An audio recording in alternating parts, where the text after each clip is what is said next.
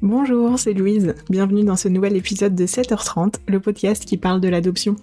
À mon micro, vous entendrez des femmes et des hommes qui ont été adoptés ou qui ont adopté. Ils nous témoignent de leur histoire, de leur parcours en toute authenticité et avec vérité.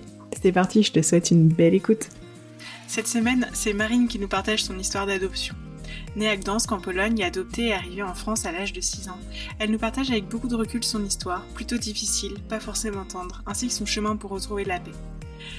Parmi son métier de coach et psychopraticienne et ses connaissances sur les liens de l'attachement, elle nous partage beaucoup de choses en lien avec le traumatisme de l'abandon. Je te laisse découvrir tout ça dès maintenant.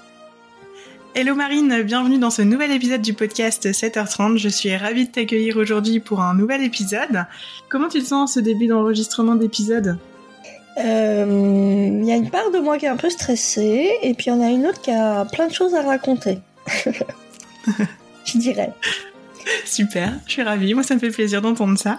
Alors, Marine, dis-moi de, où viens-tu? Quand est-ce que tu as été adoptée? Quand est-ce que tu es arrivée en France? Fais-nous un une petite histoire. Euh, raconte-nous un peu ton, ton début de vie. Ok, alors je suis née en Pologne, à Gdansk, en, le 14 avril 1976, donc aujourd'hui j'ai 46 ans. Et euh, je suis arrivée en France, j'avais 6 ans. Et comment je suis arrivée en France à 6 ans C'est parce que ma mère euh, biologique était euh, alcoolique et droguée en fait, et elle a perdu ses droits parentaux quand j'ai eu 5 ans. le tribunal de a lui a retiré ses, son rôle de mère et en fait j'ai été placée un an à l'orphelinat. Je n'ai aucun souvenir de cette période-là. J'ai comme une amnésie traumatique en fait. Et euh, à l'âge de 6 ans, euh, c'est pareil, ça je ne sais même pas, je pense qu'on m'a même pas expliqué. Une famille française est venue me chercher euh, dans l'orphelinat et euh, on m'a emmené en France. Ma première image de vie, c'est un escalator que je descends à l'aéroport de Orly et j'ai ma nouvelle famille qui est devant moi. Je ne parle pas un mot de français, je ne sais pas ce qui se passe, mais je me retrouve dans un nouvel environnement, dans une nouvelle famille, dans une nouvelle culture et tout ça à l'âge de 6 ans. On sent que ça a un côté un peu euh, Bah, pour moi, je, pense que c'était assez violent, en fait, euh, ce qui s'est passé. Parce que j'ai pas le sentiment qu'on ait pris du temps à m'expliquer les choses. Alors que j'avais la capacité de comprendre, déjà à cet âge-là, ce qui se passait. Et euh, en fait, c'est comme si on m'avait projeté dans une nouvelle réalité et que tout était changé en quelques secondes. Et qu'il va falloir que moi, du haut de mes 6 ans, je m'adapte à ça. Euh, et c'est comme ça que j'ai l'impression que je l'ai vécu parce que, en fait, en préparant ce podcast, j'ai pris le temps d'écrire, j'ai pris le temps de poser les choses, de réfléchir à comment intérieurement j'avais vécu les choses. Et c'est ce qui en ressorti en fait. Donc, euh, je suis la première euh, même étonnée parce qu'on a l'impression qu'à 6 ans, bah, l'enfant comprend pas, mais en fait, si, il comprend très bien ce qu'il vit. Et ce qui se passe, c'est qu'après, j'arrive donc à 6 ans et on me met à l'école tout de suite en fait en CP. Euh, j'arrive au mois de novembre 2000, euh, novembre 1982. Euh, en, en, France et on me met tout de suite à l'école. Alors ça c'est pas un souci, je pense que c'était une bonne idée, mais je ne parle pas un mot de français. Donc il va falloir un temps d'adaptation pour que j'apprenne la langue et en plus que je m'adapte à ce que euh, je, je, suive les cours comme tout autre enfant, alors que ce n'est pas ma langue de nature. J'aurais aimé à ce moment-là que un de mes parents prenne le temps, en fait, bah, peut-être que j'ai des cours de polonais pour faire de la traduction entre ce que j'apprends en français et ce que j'apprends en polonais, parce que je me rends compte aujourd'hui, à l'âge adulte, que j'ai des, euh, des, comment je dirais, des syntaxes ou des formulations qui ne sont pas euh, correctes, en fait. Et en fait, non, il a fallu que je me débrouille toute seule, ça aussi, à tout faire. Euh, j'ai des parents qui ont adopté et je me suis toujours posé la question pourquoi. Ma mère, c'était parce que elle désirait avoir un enfant. alors j'étais adoptée avec ma sœur et elle désirait avoir des enfants. En fait, ce que ma mère voulait, c'était une carte postale parfaite. Un chien, un mari, une maison, deux enfants. Euh, mais en fait, entre guillemets, ça s'est arrêté là. Je pense que ma mère n'avait pas les capacités d'être une mère. Ouais. cette réflexion, ça te vient d'où? Qu'est-ce que tu as vécu pour, euh, pour en dire ça aujourd'hui? Bah, j'en ai vécu que j'en ai vécu de la maltraitance avec elle. J'ai vécu des choses que je n'aurais pas dû vivre en tant qu'enfant. Et je pense qu'elle aurait dû se faire aider, en fait. Si elle se rend compte qu'elle a des difficultés avec un enfant à pas savoir comment faire, comment le gérer, euh, ça, a beaucoup été un combat euh, avec elle, toujours. C'est-à-dire que j'ai rapidement compris que ce que j'avais vécu avec ma première mère, qui était aussi une forme de maltraitance, mais pas la même, je pense, où je devais raser les murs, où je devais être invisible, ne pas... Euh, ne pas prendre ma place, c'est-à-dire vraiment être euh, le plus discret possible pour ne pas avoir à, vivre des coups ou euh, de la maltraitance, et eh ben j'ai compris qu'avec la deuxième c'était pareil. Il va falloir que je rase les murs, il va falloir que j'obéisse, il va falloir que je rentre dans son cadre qu'elle qu'elle m'a imposé en fait. Et elle aura jamais pris le temps avec moi en fait de euh, discuter. Qui es-tu Marine? C'est comme il y a une autre chose. Changer mon prénom à l'âge de 6 ans. Je trouve ça pas cohérent, en fait, pour un enfant. J'ai une vie, en fait, avant. Beaucoup de parents, et je le vois en, consultation, oublient que cet enfant n'est pas leur enfant. Entre guillemets. Ce que j'appelle entre guillemets, c'est que un enfant adopté a quatre parents, pas deux. Et ça, pour moi, il faut le reconnaître. Il faut que le parent reconnaisse qu'il n'est pas le seul euh, parent, en fait, et que l'enfant a une histoire, et que cet enfant, il a vécu des choses. Et souvent on me dit oui, mais euh, moi si j'ai adopté à trois mois, euh, l'enfant il n'a pas vécu grand chose. Bah alors, excusez-moi, mais déjà, il a vécu un traumatisme qui s'appelle l'abandon. C'est déjà qu'il y a une vie, un morceau de vie. Et on est d'accord que l'histoire sera pas la même quand un enfant a trois mois qu'un enfant a six mois. Euh, pardon, six ans. Et donc, moi, ce que je me suis rendu compte, c'est que ma mère, je pense, n'aime pas être une mère n'a jamais aimé être une mère, mais parce que la société impose un cadre, d'accord, d'avoir une famille, des enfants, un chien, nanana, bah, elle s'est inconsciemment imposé ça. Je ne pense pas qu'elle était heureuse en tant que mère. Et le truc, c'est qu'elle n'a jamais pris le temps d'aller en parler à qui que ce soit. Elle n'a pas pris le temps de poser ça. Et donc, en fait, elle n'a jamais su créer un lien avec moi. Aujourd'hui, il n'y a pas de lien entre elle et moi. Le lien d'attachement s'est jamais fait. Voilà. Et il m'a fallu 40 ans pour le dire ça. Tellement ça a été dur. Et même quand je t'en parle, tu vois, ça me met de l'émotion. Je pense que la petite Marine aurait aimé arriver à créer un lien avec sa mère. Mais elle n'a pas réussi. Bon, ça m'émeut un peu. Et est-ce que tu te sens sous une certaine forme responsable de ne pas avoir réussi à créer ce lien ou justement non pour toi c'est clair? Eh ben aujourd'hui, du haut de mes 46 ans, je te dirais que c'était pas de ma responsabilité. J'étais un enfant. C'était à ma mère de faire le nécessaire auprès d'un thérapeute, auprès d'un de, de qui que ce soit qui est compétent dans ce domaine et qui aurait pu l'aider en fait à me comprendre, à comprendre que j'avais une histoire. En fait, ma mère, euh, c'est comme si elle avait rasé tout mon passé et que euh, je suis née à 6 ans pour elle.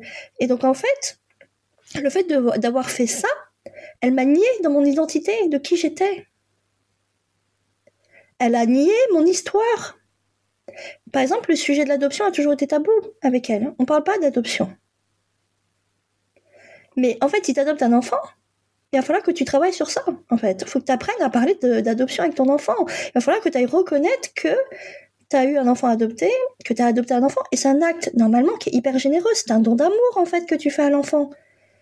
Mais beaucoup de parents ne le voient pas comme ça. En tout cas, moi, ma mère ne l'a pas vu comme ça. Et ce qui fait que la relation, au départ, elle est déjà biaisée pour moi. Et ça va être compliqué de créer quoi que ce soit. Si déjà, à partir de là, ça marche pas. Et que la mère n'est pas capable de se remettre en cause et de dire, mais euh, qu'est-ce qui se passe en fait? Pourquoi avec cet enfant, j'arrive pas à connecter? Pourquoi j'arrive pas à être moi une mère? Qu'est-ce qui se passe en fait? Tu vois? Je sais pas si ça te parle, hein, Louise, mais... J'entends, je, je, je, sais pas si je peux dire que je comprends parce que chacun vit les choses à sa manière et avec sa propre histoire, tu vois, mais mais c'est vrai que c'est un vrai sujet où, enfin, pour moi en tout cas, effectivement, quand on adopte un enfant, et comme tu le disais à juste titre tout à l'heure, euh, qu'il ait trois mois ou six ans, il y a une histoire avant, il y a un acte qui a été posé à un moment, et on peut pas nier ça, quoi. Et, euh, et c'est un épisode avec, euh, avec Sophie qui est en parcours d'adoption justement où elle parlait beaucoup aussi du coup de cet attachement. sur, le, ouais, sur les liens d'attachement. Moi, je me suis formée aux liens d'attachement parce qu'il y a eu tellement de souffrance dans mon histoire que je voulais comprendre où était ma part de responsabilité dans tout ça. Et quand j'ai compris que du haut de mes six ans, ce n'était pas possible à moi de créer ce lien d'attachement, que j'avais déjà trop de traumatisme, j'avais déjà une histoire qui était trop lourde. Donc en fait, pour moi, être adoptée, je pense que j'étais pas en capacité d'aimer. Et en plus, pour moi, l'adulte, en ayant une mère comme j'ai eu, c'était un danger. J'étais en danger, en fait, tout le temps. Mon système nerveux était constamment en danger, en fait, avec cet adulte. Et en plus, je pense que du haut de mes six ans, j'ai espéré que cette nouvelle mère soit une bonne mère. Et quand rapidement j'ai déchanté et que j'ai vu ce qu'elle faisait, comment elle nous maltraitait, j'ai rapidement compris que j'allais pas du tout recevoir ce que je désirais. Ma, je, pense aussi qu'il y a des mères, et je lis beaucoup de choses sur les mères toxiques, les mères borderline, c'est des mères qui sont en souffrance, en fait, c'est des mères qui ont des histoires de vie assez traumatiques et en fait, elles n'ont pas la capacité d'aimer, mais de pas s'aimer elles-mêmes déjà. Hein. Donc, si tu t'aimes pas toi-même, tu peux pas aimer un enfant. C'est impossible en fait. Sauf si il y a un travail thérapeutique qui est fait. Mais si le travail thérapeutique est pas fait, la connexion avec l'enfant, elle se fait pas. Donc aujourd'hui, je dirais que ma mère, je lui reproche rien. La seule chose que je pourrais, que j'aurais aimé qu'elle fasse, c'est ce chemin-là ce chemin de poser les armes, poser l'armure, être plus vulnérable et accepter que l'enfant n'est pas un, comment je dirais, un, punching ball, d'accord, comme si le parent avait euh, plein pouvoir sur l'enfant, parce que mon père est quand même fautif par rapport à ça, c'est-à-dire qu'il était tout le temps sur les routes, il avait un gros poste, il lui a laissé les pleins pouvoirs, donc il n'a rien vu, lui. Quand on adopte, on adopte à deux. Il n'y a pas que ma mère qui a adopté. Mon père a signé des papiers. Officiellement, il est père. Mais j'ai appris que le, le jour où il a demandé le divorce, le jour de mes 18 ans, mon père, il a dit Je n'ai jamais voulu adopter. J'ai adopté parce que tu l'as voulu. Je ne voulais pas être père. Donc ça aussi, il faut l'encaisser. Il faut être capable de l'entendre. Et en fait, tu te dis, euh, c'est comme si, moi, mes parents en tout cas, je suis pas sûre qu'ils ont adopté avec le cœur. Tu vois J'ai l'impression qu'ils ont adopté par convention. Ce qui n'est pas euh, facile à, entendre hein, et, à, accepter. Aujourd'hui, ce que je pourrais dire, c'est que par rapport à cette expérience d'adoption, ce que j'en retire, c'est que ça m'a permis, moi, de cheminer énormément intérieurement, parce qu'il a fallu que j'aille euh, travailler sur cette souffrance. Et que j'aille vraiment la, l'amoindrir, enfin la, la guérir cette souffrance, parce qu'il y en avait trop. Et ça s'est beaucoup euh, accentué quand j'ai eu mon premier enfant. Euh, j'ai ressenti intérieurement quelle mère je veux être quand je, quand je vois les mères que j'ai eues, d'accord? Et hum, quelle mère je pourrais être pour mon enfant? Quel rôle j'ai envie d'avoir avec lui, quelle relation j'ai envie d'avoir avec lui? Et c'est là vraiment où il y a eu tout un cheminement qui s'est mis en place. Alors, j'ai un mari qui était génial, qui est génial, et qui m'a dit, OK, va faire une thérapie. En fait, il est peut-être temps que tu y ailles. Euh, parce que, en fait, la maternité m'a vraiment transformée d'un point de vue humain. C'est-à-dire que je me suis retrouvée mère, je me suis retrouvée femme, mariée, euh, en même temps épouse, en même temps entrepreneuse. Donc, en fait, il y avait beaucoup de rôles nouveaux. Je me suis dit, OK, comment moi j'ai envie d'être dans tous ces rôles? Et je me suis rendu compte que lorsque tu n'as pas eu un exemple de mère bienveillante, compatissante, aimante, eh ben c'est ultra difficile de l'être. Et il a fallu que j'aille vraiment creuser dans mes souffrances, dans mes blessures, dans mes traumas, pour aller rechercher cette compassion, cet amour, parce qu'on l'a tous, hein, quand on arrive ici, euh, au fond de nous. Il a fallu que j'aille le ressortir pour le donner à mon enfant et que je me le donne à moi-même, que je sois compatissante avec ma propre histoire, parce que en fait toute la maltraitance que j'ai vécue, que ce soit de 0 à 6 ans ou de 6 ans à quasiment 20 ans, il a fallu que j'aille l'apaiser, en fait, pour grandir et devenir une adulte. Il a fallu aussi que je prenne la responsabilité de certaines choses. et que j'assume en fait le fait que mon histoire, il y a eu des traumas, il y a eu de la maltraitance, il y a eu de la violence psychologique, il y a eu de la violence physique. Et en fait, on peut s'en sortir, on peut être résilient de tout ça. On peut y arriver. Euh, et ça, c'est vraiment un message que je voudrais passer, que c'est possible euh, de retrouver un équilibre dans sa vie, de retrouver, euh, par exemple, aujourd'hui, je suis mère, je suis mariée, j'ai deux enfants, c'est ma vie est plutôt très stable même. Euh, même par moments, je m'ennuie parce qu'en fait, ce qui se passe, c'est que quand on vit beaucoup de maltraitance et de souffrance, on a tendance à aller la rechercher cette maltraitance et cette souffrance parce que c'est comme une excitation au niveau du cerveau. Ça enclenche dans le cerveau des endorphines et qui fait que on a besoin d'aller les rechercher parce que c'est une hormone du plaisir. Et en fait, il a fallu que je prenne conscience de ça, que inconsciemment, j'allais rechercher ça dans mes relations amicales, dans mes relations euh, amoureuses, mais aussi euh, dans les événements de la vie. Et en fait, j'ai fait tout un travail par rapport à ça, où aujourd'hui, j'en veux plus de ça. Aujourd'hui, j'ai envie d'être en paix, j'ai envie d'avoir une stabilité émotionnelle, une stabilité euh, dans mon couple, mais aussi une sécurité. Et je pense que c'est dans ces moments-là où on grandit le plus, quand on arrive à retrouver cette stabilité. En fait, il y a une forme de sagesse qui s'est installée. Et en fait, je me dis que tout ça, aujourd'hui, c'est-à-dire que la sagesse que j'ai pu acquérir, euh, de trouver cette stabilité, eh ben j'aurais jamais fait tout ce chemin-là si j'avais pas vécu ce que j'ai vécu. Et aujourd'hui, c'est une force parce que ça me permet de voir l'autre avec beaucoup plus de compassion, beaucoup plus de bienveillance. J'ai comme euh, une compréhension de ce qu'il a vécu, tu vois, et ça me permet de bah, de presque ne pas avoir de filtre par rapport. C'est comme si je ressentais ce qu'il vivait intérieurement. Alors, je ne sais pas si c'est une capacité que j'ai, mais par exemple, je vois la souffrance chez l'autre. Je la vois tout de suite. C'est-à-dire qu'il peut me dire ce qu'il veut, moi je vois derrière ce qui se passe. Comme si j'avais une capacité euh, à voir à travers l'autre euh, ce que lui souvent ne voit pas.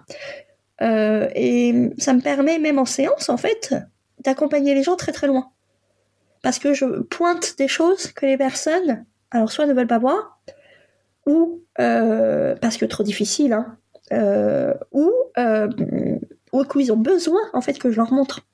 Tu vois Et je sais pas si cette capacité est liée au fait que il a fallu toute ma vie que je sois extrêmement vigilante parce que je ne savais jamais comment allaient réagir mes mères. Et donc en fait, je devais constamment scanner ce qui se passait par rapport à elles et qui fait que derrière, ça a développé cette euh, hyper-vigilance que j'appelle de l'hyper-vigilance, mais qu'aujourd'hui j'ai plutôt transformé en lecture de l'autre. Alors, j'avoue que euh, ça m'est arrivé souvent, mais j'avoue que j'en parle pas tant que ça, d'avoir des capacités médiumiques euh, qui se sont développées en fait, euh, où j'ai eu euh, plusieurs fois des expériences paranormales qui moi-même m'ont scotché et hum, qui m'ont permis de me dire ok en fait j'ai une capacité à voir l'invisible. Et c'est vrai que cette capacité, est-ce qu'elle s'est développée parce qu'il y a eu beaucoup de souffrance et que il a fallu que j'aille rechercher dans le monde invisible de la sécurité et de l'amour que je n'avais pas dans le monde visible et dans la matière euh, c'est une question que je me suis posée, j'ai pas la réponse. Hein. Je sais pas. Et ce qui fait que à chaque fois que je me suis retrouvée dans des situations de grande souffrance, même après, en tant qu'adulte, avant que je me marie et que je vive certaines situations, c'est là où j'ai été chercher euh, les ressources. En leur demandant, s'il vous plaît, je voudrais juste comprendre comment euh, je peux en arriver à un tel niveau de souffrance, en fait. Aidez-moi. Aidez-moi à sortir de ce niveau de souffrance, quoi. Et à chaque fois, j'ai quelque chose qui s'est manifesté de l'invisible.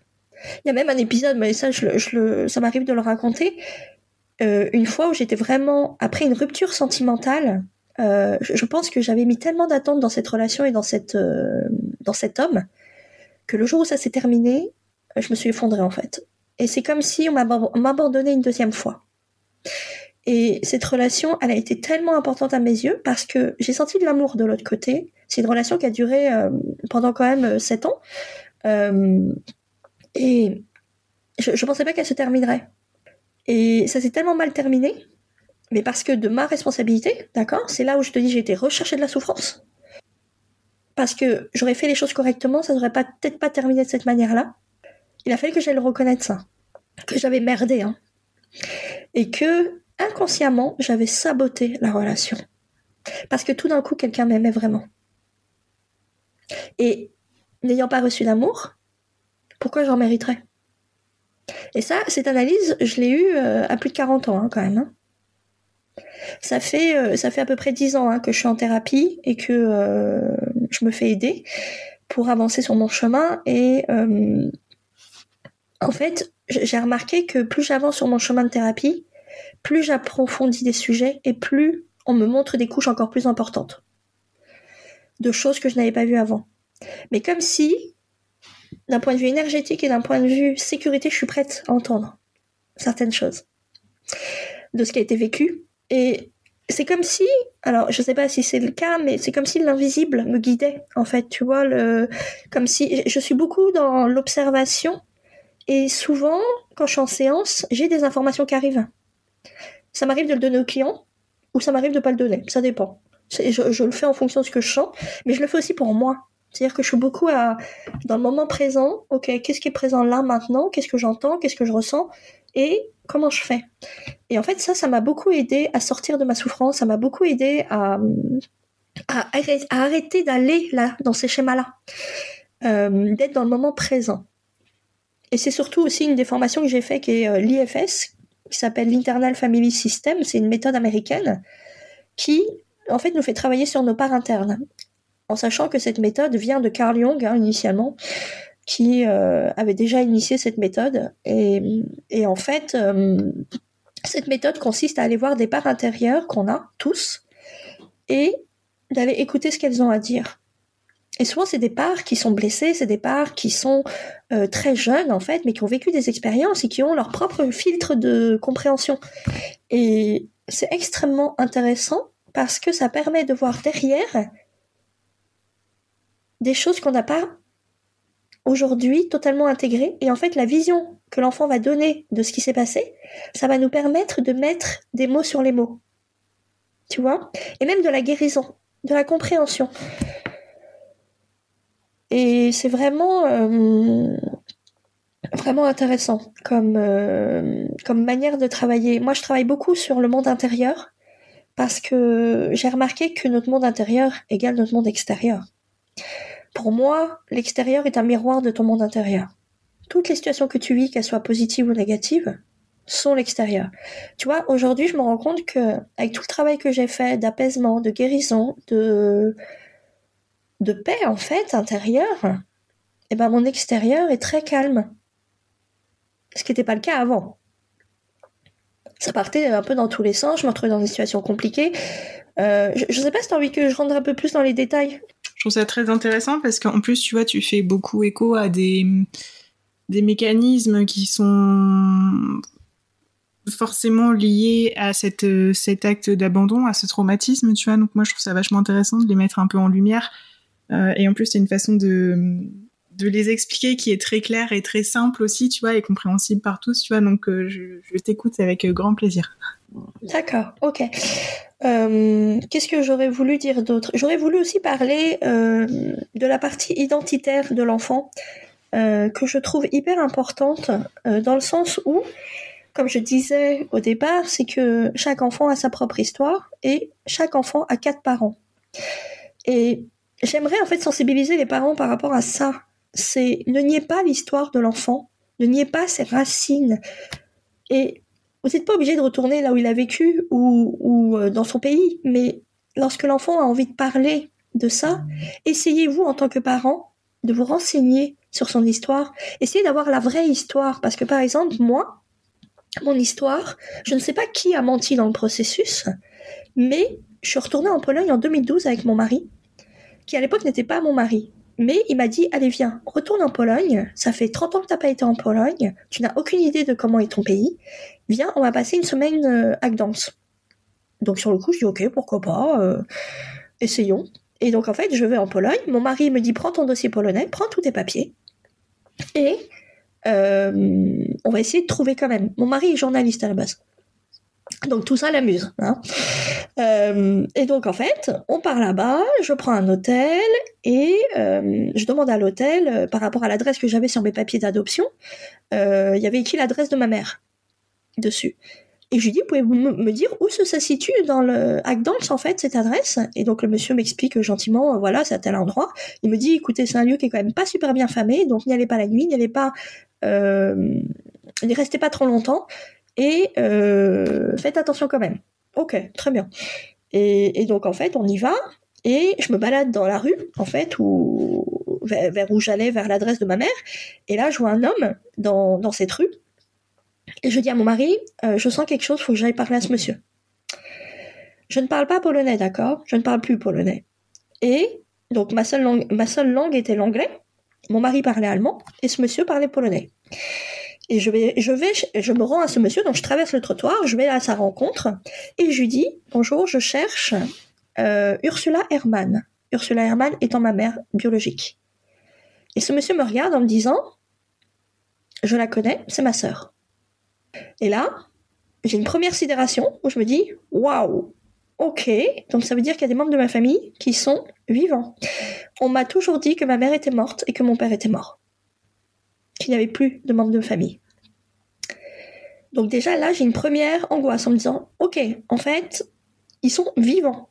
Waouh. Et derrière, quand je suis allée, euh, donc ce monsieur, il me parle en polonais. J'ai même pas besoin qu'il me traduise, j'ai compris ce qu'il m'a dit alors que je parle plus la langue. Hein. Et mon mari intervient euh, pour qu'on puisse rentrer en conversation avec lui et euh, le monsieur nous dit euh, si, vous voulez vous pouvez rencontrer ah, non j'ai oublié de préciser et ça c'est quelque chose parce que je ne m'étais pas présenté j'avais pas dit mon prénom. Et il me dit est-ce que tu es Katarzyna donc c'est mon prénom polonais. Herman. Je dis oui. Il me dit comment va Emilia qui est ma sœur? Qui n'était pas avec moi dans le voyage. Donc là je me suis dit ce monsieur il me connaît. Et physiquement, il me ressemblait. Donc j'étais assez scotché. Il avait ce même regard bleu que je peux avoir, la même couleur de peau, à peu près la même taille. C'était assez surprenant en fait. Et, donc en fait, ce monsieur nous dit, euh, excusez-moi parce qu'il me dit je parle pas euh, allemand, je parle pas anglais, euh, je vais aller chercher un traducteur dans l'immeuble pour qu'il nous aide. Et il y avait un monsieur qui parlait anglais, allemand et qui nous a permis de faire les et polonais, donc il nous a permis de faire les traductions. Euh, et, donc ce monsieur me dit, écoute, euh, si tu veux, tu peux rencontrer ta mère demain. Et là, c'est le choc. Moi, je suis complètement sidérée et j'ai tout mon corps qui dit non. Tout. Et là, il a fallu que, en thérapie, j'aille comprendre que c'est la petite fille qui avait souffert, qui était présente à ce moment-là, et qui avait vécu tellement de maltraitance qu'elle ne pouvait pas aller vers cette mère. Et mon mari me dit, mais euh, vas-y, euh, on va prendre un rendez-vous, on va la rencontrer. Euh, on est là qu'une semaine, Marie, je ne sais pas si on reviendra un jour en Pologne, quoi. Et je dis à mon mari, mais en fait, je ne peux pas. Je ne peux pas physiquement, tout mon corps dit non. Et c'est là où c'est intéressant. Je fais une petite, parenthèse d'un point de vue thérapeutique, c'est-à-dire que je suis allée en Pologne sans aucune préparation. Parce que pour moi, tout le monde était mort. Donc je pouvais rencontrer personne. Il n'y avait pas de danger. Et il a fallu que je me retrouve face à ces situations pour me rendre compte que, en fait, c'est l'enfant de 0 à 6 ans qui a souffert et qui a été blessé, qui a réagi à ce moment-là et qui, en fait, s'est retrouvé dans un état de sidération, dans un état d'angoisse assez important et qui a dit, en fait, non, non, tu n'y vas pas. Mais si j'avais été préparée et que j'avais connu les troubles de l'attachement, euh, tout ce qui est traumatisme, tout ce qui est euh, comment je dirais, bah, tout le travail thérapeutique que j'ai pu faire, je pense que j'aurais été en capacité de la rencontrer. Tu vois? Et donc, ce qui s'est passé, c'est qu'on est rentré à l'hôtel. Je dis, euh, à mon mari, écoute, on rentre à l'hôtel, euh, on en reste là pour le moment. C'est-à-dire que j'étais tellement sidérée, tellement angoissée que je n'ai même pas demandé à ce monsieur ni l'adresse de ma mère, ni son numéro de téléphone, ni une photo. J'ai rien fait. Et c'est intéressant parce que c'est là où on peut rentrer le système nerveux, d'accord? Et moi, je, le travaille beaucoup le système nerveux, c'est-à-dire qu'on a trois états dans le système nerveux. Soit on se fige, et donc en fait, on est incapable d'aller chercher de l'information, on est comme sidéré en fait par ce qui se passe, d'accord? Et c'est un des troubles du traumatisme. Soit on va fighter, donc en fait, on rentre dans de l'agressivité. Et le troisième état, Hein, j'ai un trou. Bon, ça me reviendra peut-être après. Et, c'est là où, si j'avais su ça, j'aurais pu me réguler et retrouver de la sécurité. Parce qu'en fait, j'étais dans un état d'insécurité intérieure. Et le fait d'apprendre à se réguler d'un point de vue sécurité, un enfant qui a vécu des choses difficiles, il vit dans de l'insécurité intérieure. Et donc en fait, il faut qu'il aille apprendre à chercher la sécurité. Euh, donc en fait, pour finir cette histoire, si j'avais su me réguler, peut-être que je serais allée rencontrer ma mère. Et ce qui s'est passé, c'est qu'à l'hôtel, j'ai dit à mon, mon, mari, je ne peux pas. Je sens un trop grand danger pour moi. Il y a des portes qui vont s'ouvrir et je ne suis pas prête.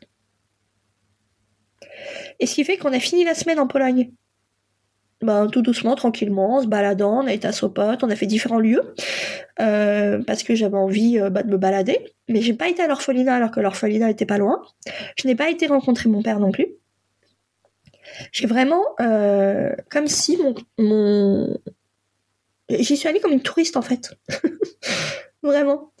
Et je m'étais dit, est-ce que je vais avoir des flashs? Est-ce que je vais me rappeler de choses? Est-ce que euh, la langue va me revenir tout seul? Est-ce que...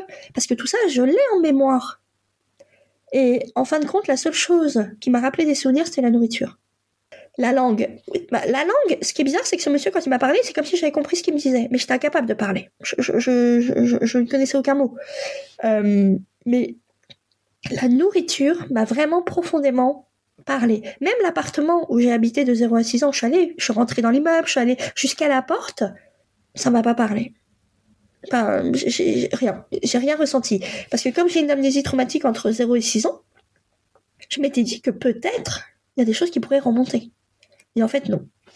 Mais je pense qu'à l'époque, je n'étais pas prête. L'amnésie traumatique, elle s'arrête à partir du moment, enfin, elle peut se découdre, enfin se commencer à s'ouvrir à partir du moment où on se sent prêt intérieurement et qu'on a assez de sécurité pour aller la travailler. Et je me suis rendu compte que hum, il a fallu quand même un certain cheminement pour que j'ai des vrais souvenirs qui remontent à la surface. Et avec les souvenirs qui sont remontés à la surface, c'était quand même pas des souvenirs les plus sympas. Et que heureusement que j'étais bien encadrée et heureusement que j'étais bien accompagnée. Parce que quand euh, vous êtes placé pour maltraitance, en fait, hein, que vos parents perdent vos droits, vous savez pas ce que ça veut vraiment dire en fait la maltraitance. Mais moi ce que j'ai su c'est que par exemple je restais des semaines entières dans un appartement vide. Ma mère s'en allait. J'étais toute seule. Alors après j'ai ma soeur avec moi. C'est-à-dire qu'elle était tellement malade que et je pense aussi que étant seule avec deux enfants, elle avait besoin de moments de soupape et qu'elle avait personne pour l'aider elle avait besoin de sortir et, je le comprends aujourd'hui hein, complètement en ayant des enfants. Moi, je ne le ferais pas, mais j'avais pas sa pathologie, j'avais pas ses maladies qui font que euh, elle n'a pas trouvé l'aide nécessaire, quoi. Mais vous imaginez le traumatisme quand vous laissez un enfant pendant plusieurs jours tout seul dans un appartement. C'est mes voisins, a priori, qui me nourrissaient. C'est la version officielle du dossier d'adoption. Je n'ai pas euh, été vérifier l'information. Mais comme on m'a menti sur ma mère et sur mon père, je ne sais pas sur quoi d'autre on m'a menti. Ouais, tu sais qu'il y a toujours encore une part de d'inconnu, quoi. Oui. Pas sûr. Tout à fait. Hmm. C'est fou quand même cette euh, capacité du cerveau, tu vois, de, de protéger, en tout cas, de dire non, c'est pas le moment, c'est pas maintenant, euh, et euh, on ira quand tu seras prête, quoi. Mais avant, c'est vraiment pas le moment. Je trouve ça incroyable.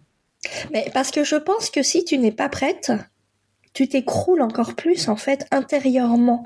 Déjà l'intérieur n'est pas très stable, tu vois, il y a de la souffrance. Donc si en plus on te montre des images traumatiques à l'esprit, parce que moi la méthode avec laquelle je travaille, c'est on va voir dans l'inconscient des choses, parce que quasiment tous nos traumas sont dans l'inconscient. Et en fait, si t'es pas en sécurité si t'as pas les épaules euh, pour y aller, je pense qu'il y a des personnes euh, qui se relèvent pas tu vois.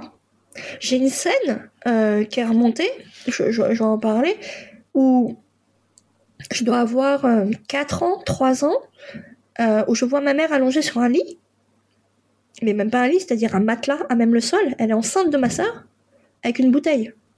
Et je me vois moi, en face d'elle, complètement sidérée, pleurant, en disant mais qu'est-ce que tu fais? Qu'est-ce que tu fais en fait?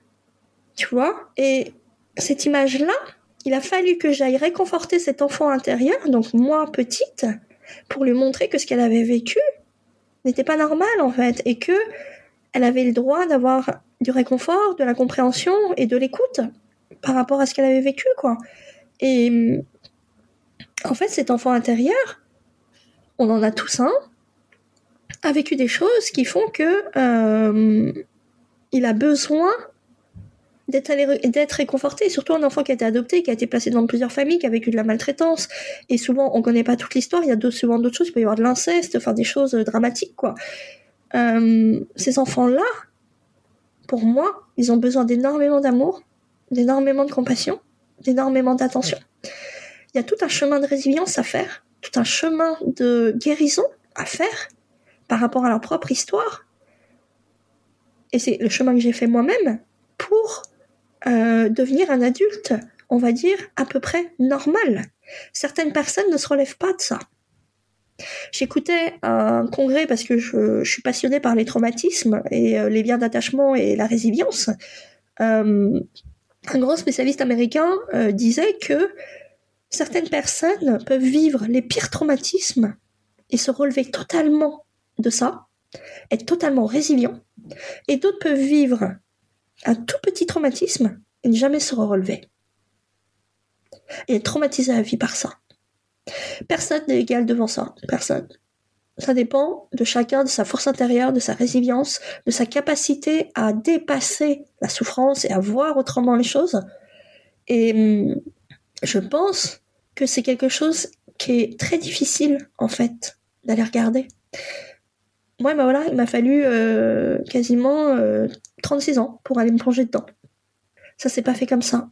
Donc, en fait, je sais pas d'être dramatique, hein. c'est juste expliquer aux parents que on sait que ces enfants ont vécu des choses. Et souvent, ce qu'on me rapporte comme histoire sont quand même des histoires lourdes, en fait, hein, et dramatiques. Et hum, je vois beaucoup de parents qui, qui en fait, certains nient, d'accord, ce qui s'est passé, D'autres cherchent des ressources en disant comment je fais pour, euh, pour aider cet enfant. En fait, sachez qu'il y a des solutions. Vous pouvez aider cet enfant à s'en sortir. Et vous pouvez aider cet enfant à devenir un adulte, euh, je dirais, équilibré. Il en a les capacités intérieures. Et quand tu dis il y a des solutions, tu penses à quoi comme solution? Bah pour moi il y a de la enfin clairement il faut de la thérapie quoi il faut que l'enfant soit accompagné moi je ne comprends pas avec mon histoire de vie pourquoi à l'âge de 6 ans j'ai pas été voir chez le psy hein. j'aurais dû en fait avoir des séances de psy avec ma mère aussi et pour que on nous aide elle et moi moi en tout cas à dépasser tout ce que j'avais vécu mais elle aussi a en capacité de créer un lien. On est d'accord que le parent, il n'est pas parfait. Le parent, il arrive aussi avec ses failles, il arrive aussi avec ses traumatismes, il arrive aussi avec ses addictions. Et que, comment on fait quand il y a deux, entre guillemets, personnes, enfin, deux êtres blessés pour créer de l'amour et un lien? Tu vois?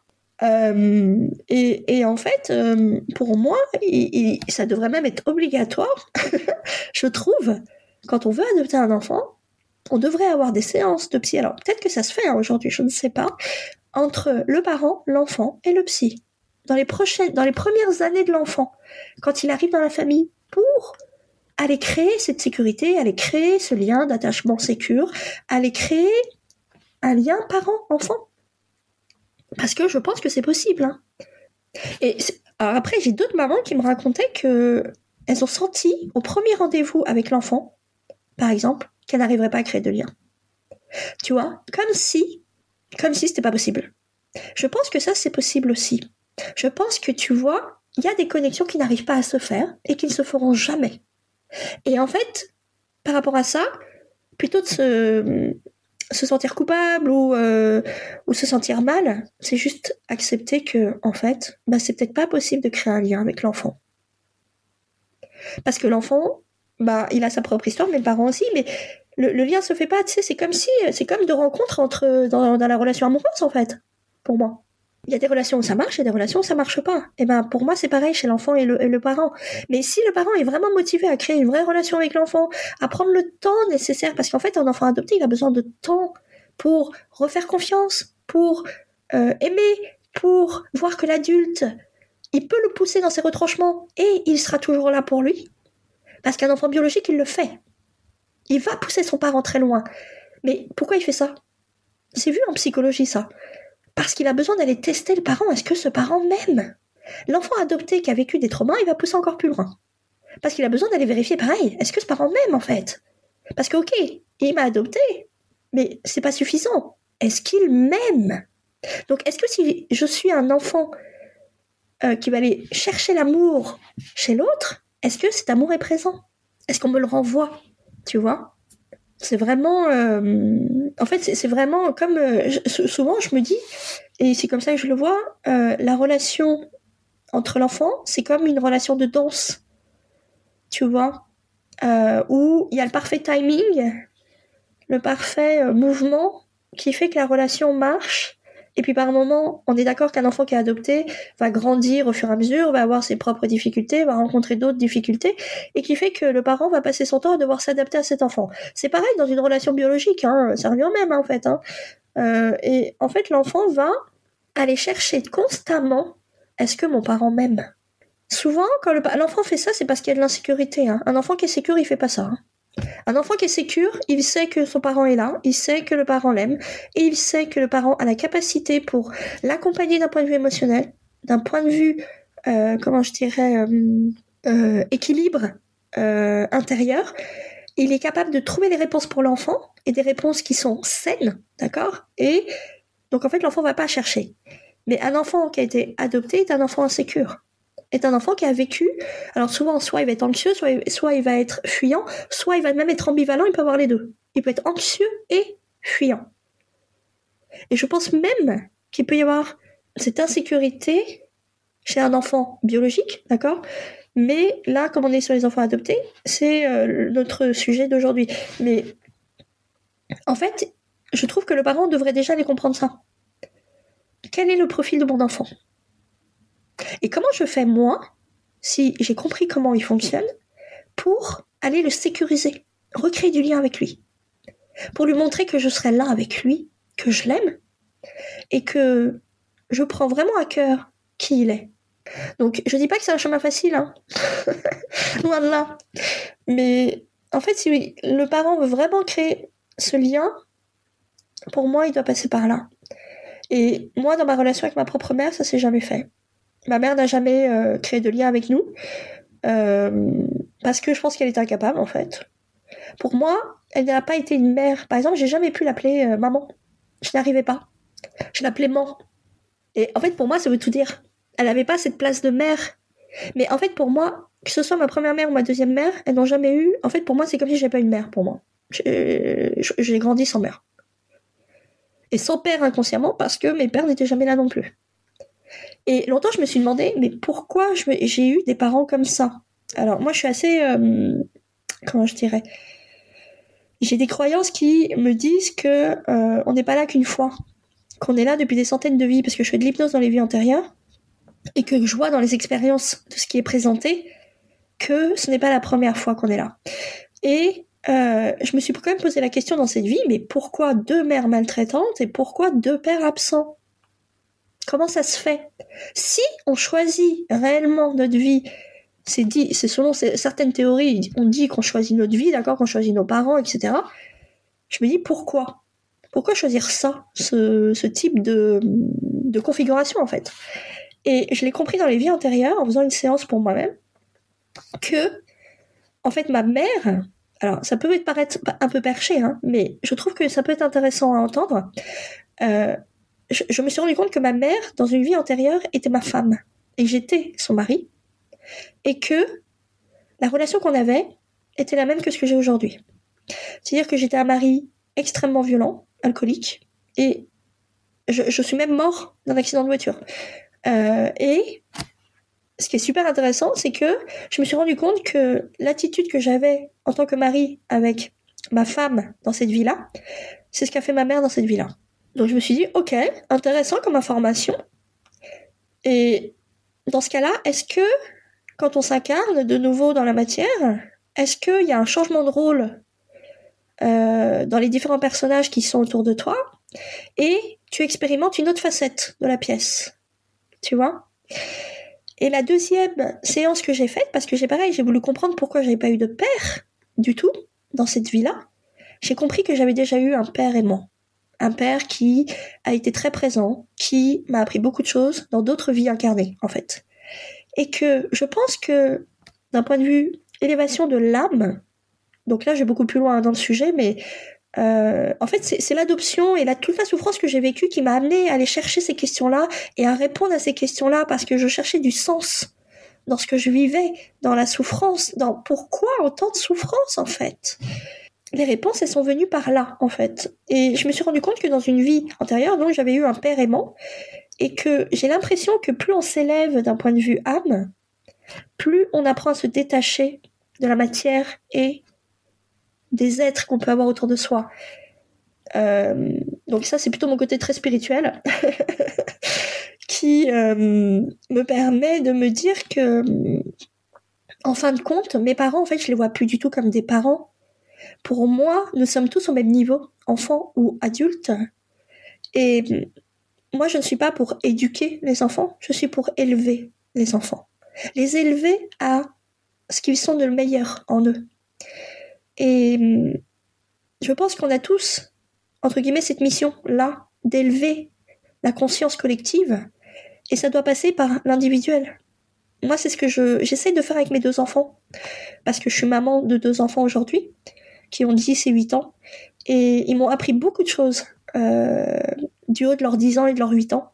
Et je les remercie vraiment tous les jours, parce que grâce à eux, je suis vraiment meilleure. Je suis une meilleure personne, je suis une meilleure euh, maman, et je dis pas qu'il me challenge, hein, parce que c'est le cas, tout le temps. Mais en fait, est-ce que c'est à cause de mon histoire qui fait qu'aujourd'hui, j'apprends à être beaucoup plus dans l'écoute de ce qu'ils disent et à prendre du temps avec eux, à, faire des choses avec eux, alors que moi, mes parents n'ont jamais rien fait avec moi. C'est pour te dire, mon père n'a jamais su ma date de naissance, m'a jamais fêté mon anniversaire. Aujourd'hui, moi, je me dis que mes enfants, ce dont j'ai envie qu'ils se rappellent, c'est des moments qu'on aura passés ensemble, des moments de compassion, des moments de d'attention, des moments d'écoute. Euh, chez nous, les sujets, il n'y a aucun sujet qui est tabou. On aborde tous les sujets, du haut même du haut de leurs 10 ans ou 8 ans. Euh, parce que je pense que plus il y a de sujets tabous, moins il y a de relations entre les deux personnes. Moi, je me rends compte que mes parents n'ont tellement rien peu dit sur eux, alors que je posais des questions, mais ils n'ont jamais répondu. Bah, en fait, je les ai jamais connus. Je ne sais pas qui ils sont. C'est deux étrangers pour moi. Et je me dis, c'est triste, en fait. C'est-à-dire que tu as passé 20 ans ou 30 ans avec, euh, avec des parents, en fait, tu sais pas qui ils sont. Et j'invite vraiment les parents à être plus vulnérables, à être euh, dans la capacité de raconter leur histoire. Je, vais te raconter une autre petite histoire parce que elle est vraiment euh, je trouve très poignante. Au début, je voulais pas raconter mon histoire à Gaspard, c'est mon fils aîné. Euh, et en fait, je disais à ma psychothérapeute, il arrête pas de me chercher. Je comprends pas. Alors ça, c'était quand même au début de mon processus, hein, d'accord? Ça faisait euh, peut-être un an que je faisais de la thérapie. Et hum, en fait, ma psychothérapeute me dit, mais qu'est-ce qu'il sait de toi, en fait, ton enfant? Bah, Je lui dis, bah rien, j'ai rien raconté. Et euh, elle m'a dit, écoute, je t'invite à faire quelque chose, Marine. Tu te poses avec Gaspard et j'aimerais que tu lui racontes avec tes propres mots ce que tu as vécu, enfant, de 0 à 6 ans. Raconte-lui cette histoire. Et Gaspard, à l'époque, avait 2 ans. Donc je lui dis, mais il a 2 ans. Elle me dit, oui, oui, il a 2 ans, tu peux y aller. Et j'ai pris Gaspard, je me suis assise à sa hauteur, et j'ai dit, Gaspard, viens voir chérie, je vais te raconter mon histoire. Donc, je lui ai expliqué que j'avais eu une mère qui était malade, en fait, enfant, de 0 à 6 ans, et qu'elle avait perdu ses droits parentaux, et que j'étais placée à l'orphelinat, et que j'étais adoptée par une famille française, mais que la deuxième maman n'a pas non plus été une maman comme j'aurais aimé qu'elle soit, et qu'elle était aussi, elle, pour moi, malade, d'accord? Euh, donc, je, je rentre pas dans les détails de tout ce que je vais raconter, mais ça a duré bien 20 minutes de ce que j'ai raconté à Gaspard. Et au bout de 20 minutes, Gaspard m'a regardé et m'a dit merci. Il avait comme si posé des sacs. Et j'ai dit à Gaspard à la fin, j'ai dit, je ne veux pas que tu portes mon histoire, elle ne t'appartient pas. C'est la mienne. Et sache que moi, en tant qu'adulte, je vais faire le nécessaire pour me guérir. Je te demande pas de le faire à ma place. Je te remercie de me montrer, d'accord, les choses. Mais ne le fais pas à ma place. Vis ta vie à toi. Et en fait, ça a créé vraiment beaucoup d'émotions entre lui et moi. Donc moi, je pleurais, il pleurait. Et on s'est fait un gros câlin. Et ben, à partir de ce moment-là, il n'y avait plus personne. Le lendemain, Gaspard ne m'a plus jamais cherché. Parce que j'avais posé les choses. Et ça, c'est vraiment euh, un épisode euh, que j'invite à faire aux parents. Racontez vos histoires. Laissez vos enfants comprendre ce qui s'est joué. Les enfants ne sont pas des petites choses. Hein. Ils sont souvent des grandes âmes. Bien, plus sages même, ou même plus vieilles que vous.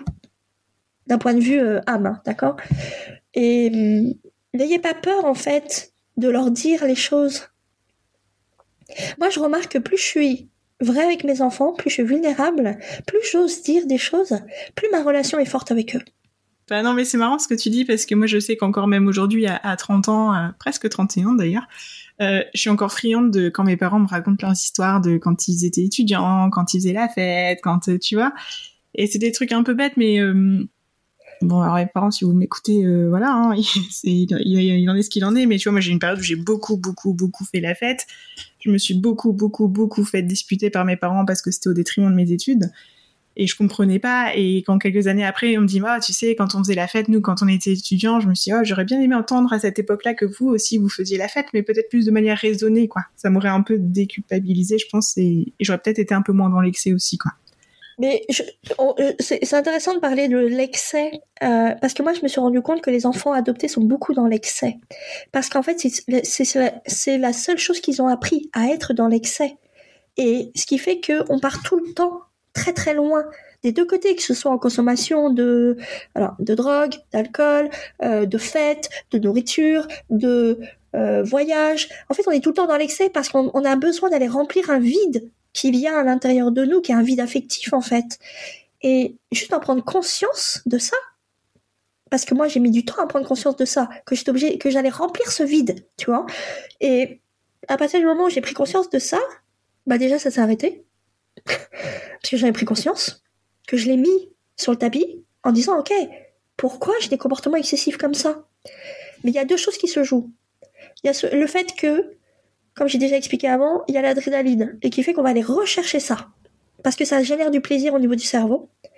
Et il y a la deuxième chose euh, qui est euh, importante aussi, c'est le fait que personne n'a cadré. Et que, en fait, tu n'as vu que, moi en tout cas, des parents excessifs en fait. Donc, en fait, tu n'es qu'un miroir d'eux, en fait, de leur comportement à eux tu vois Et si le parent, il pose pas les choses sur la table et qu'il prend pas le temps, comme tu dis, de raconter ses expériences de vie, même les plus honteuses. Moi, j'en parle avec, euh, par exemple, parce que j'ai une, fille et que je ne veux pas qu'il lui arrive ce qui peut pu m'arriver comme des agressions sexuelles. Eh ben, j'en parle avec elle. Alors, je mets des mots d'enfant dessus, mais je lui explique, Alice, quand c'est non, c'est non. Quand tu ne veux pas, c'est tu ne veux pas. Et je lui dis, respecte respecte-toi. Si le garçon ne veut pas te respecter, tu t'en vas. Et je lui dis, il va falloir que tu apprennes à pas te laisser faire. Parce que mon, mon Alice, elle est, euh, comment je dirais, d'une bienveillance euh, qui, m'étonne tous les jours. Et donc en fait, elle est extrêmement douce, extrêmement gentille. Et je lui dis souvent, ne te laisse pas faire. Donc là, je l'ai mis au basket, par exemple, parce que je veux qu'elle s'affirme plus. Et au basket, tu es obligé de t'affirmer parce qu'il faut aller chercher la balle, il faut aller défendre son, son panier. Et en fait, je vois là, au fur et à mesure des séances, qu'elle s'affirme de plus en plus et qu'elle ose prendre une place qu'elle n'osait pas prendre. Et je lui dis, Alice, tu as le droit, chérie, de t'affirmer. Tu as le droit de prendre ta place. Tu vois? Alors Gaspard, il n'a pas ce problème-là du tout. Et ce qui fait que euh, je pense que, et tu as entièrement raison quand tu dis ça, Louise, les parents doivent raconter leur expérience de vie. Ce n'est pas parce que tu racontes une expérience de vie que l'enfant va faire pareil. Mais ce qui est intéressant pour l'enfant, c'est de voir l'expérience que tu en as fait. Et qu'est-ce que tu en as retiré toi de cette expérience? Moi-même, ayant consommé par exemple bah, des drogues, enfin des joints, hein, euh, ça m'est déjà arrivé d'aborder le sujet avec Gaspard en lui disant ça n'a aucun intérêt, chaton. Même mon, mari fume. Euh, je, lui dis, moi-même j'ai fumé aussi euh, pendant quasiment 20 ans. Et je lui dis pourquoi j'ai fumé? Parce que j'avais besoin d'aller sécuriser, enfin d'aller, comment je dirais, comme mettre un pansement sur ma souffrance. À partir du moment où j'étais travaillé ma souffrance, avait plus besoin de tout ça. Il y avait plus de drogue, il y avait, enfin en tout cas pas de joints, il y avait pas de cigarettes, il y avait pas d'alcool, il y avait pas à aller faire des achats compulsifs de vêtements, euh, la nourriture, etc. En fait, plus tu arrives à nettoyer ta souffrance et en fait à la guérir, à l'apaiser, moins il y a d'addiction. Voilà, bon, on va peut-être finir sur cette parenthèse. on va finir sur ces. Ouais, non, mais c'est chouette d'être, euh, d'être arrivé sur le sujet aussi de, de l'excès, tu vois, parce qu'effectivement, moi je sais que c'est. J'ai des excès, mais c'est dans mes émotions, tu vois, c'est fort, c'est très très fort. Quand je suis triste, je suis très très triste. Quand je suis en colère, je suis très en colère. Et c'est euh, ça démarre mais au quart de tour quoi. C'est euh, je passe de la première à la sixième quoi. Faut pas il y a pas d'entre deux quoi. Louis, je suis comme toi. Et tu sais, quand j'ai euh, commencé mes premières séances en, psychothérapie, c'est mon mari qui m'a dit, en fait, il y en a ras-le-bol de ta colère. Je n'en peux plus de ta colère, Marine. Alors va régler ce problème de colère. Et en fait, ma psychothérapeute à l'époque m'avait fait des séances, j'avais adoré, où elle m'emmenait dans des champs et elle me faisait hurler. Hurler tout ce que j'avais besoin de sortir. Bah, ça m'a fait un bien fou. Ça m'a fait un bien fou de sortir toute cette rage en fait qu'il y avait à l'intérieur de moi. Et cette rage en fait je la portais depuis 30 ans en fait de, de, toutes les souffrances de toutes les injustices que j'avais vécues et que je comprenais pas et que suis là mais j'en ai ras le bol en fait de tout ça quoi. J'en ai été au point de me dire mais putain mais qu'est-ce que je fais ici? J'en ai marre c'est mon côté rebelle là qui parle ça y t'es lancé. Non, je rigole. ah, si, si, tu sais, je pourrais parler des heures comme ça, mais, mais, euh, mais en fait, ça c'est pareil. J'ai été l'apaiser, j'ai été essayer de comprendre qu'est-ce qu'il y a derrière ma colère. En fait, derrière la colère, il y a une forme d'injustice, il y a une forme de non-respect de qui on est. Il y a une forme de, euh, on marche sur nos plates-bandes. C'est ça mm. la colère. Hein. Mm. Et en fait, déjà d'en prendre conscience que c'est ça la colère. Et donc à chaque fois qu'elle se pointe, ok, qu'est-ce qui, qui ne me respecte pas, qui marche sur mes plates-bandes, qui euh, ne répond pas, euh, enfin qui ne respecte pas mes besoins? Bah déjà, ça permet de la calmer un peu. Hein. Ouais, ouais, ouais, ouais. C'est clair. Ok, bon, on s'arrête ici? Oui, oui, oui. Oui, ça va? T'as l'impression, t'as le sentiment d'avoir partagé tout ce que tu avais envie de, de partager aux personnes qui nous écoutent? Oui. Ok, bah super. Bah écoute, Marine. Euh, très. Euh, je, je, je me rends compte que j'avais écrit tout un truc, j'ai rien lu. Euh, et que j'y suis allée vraiment à la... au feeling. Ok. Ouais, bon, bah, y a ce que tu devais raconter à ce moment-là est venu à ce moment-là, alors tant mieux. C'est ça. Bah, écoute, Marine, je te remercie beaucoup. Pour nos auditeurs, s'ils veulent te retrouver pour échanger avec toi, c'est sur Instagram, c'est ça? Instagram, Facebook ou mon site internet. Aussi, ok, ça marche. Bah, je mettrai tout ça dans les notes du podcast, euh, du coup. Donc, euh, les, vous, les auditeurs qui nous écoutez, je vous invite, si vous avez envie euh, d'échanger avec Marine suite à l'écoute de cet épisode, je pense que ça lui fera très plaisir. Moi, de mon côté, Marine, je te remercie infiniment pour ton partage. Ça m'a fait hyper plaisir de t'avoir sur ce podcast. Je te remercie beaucoup et je te dis à très bientôt. Merci Louise, à bientôt. À bientôt. Et voilà, c'est fini pour cet épisode. Si tu souhaites faire passer des messages ou réagir à cet échange, tu peux le faire sur le compte Instagram 7h30.podcast. Je me ferai un plaisir de les relayer à la personne qui vient d'échanger avec nous. D'ailleurs, si cet épisode t'a plu, je t'invite à en parler autour de toi et à mettre 5 étoiles et un commentaire si tu en as envie sur Apple Podcast. Ça permet de donner de la visibilité au podcast ainsi qu'à tous ces échanges. Et si tu as envie de partager ton histoire et ton parcours à ton tour, je t'invite à remplir le formulaire qui est en lien dans les notes de ce podcast. J'échangerai avec toi avec grand plaisir.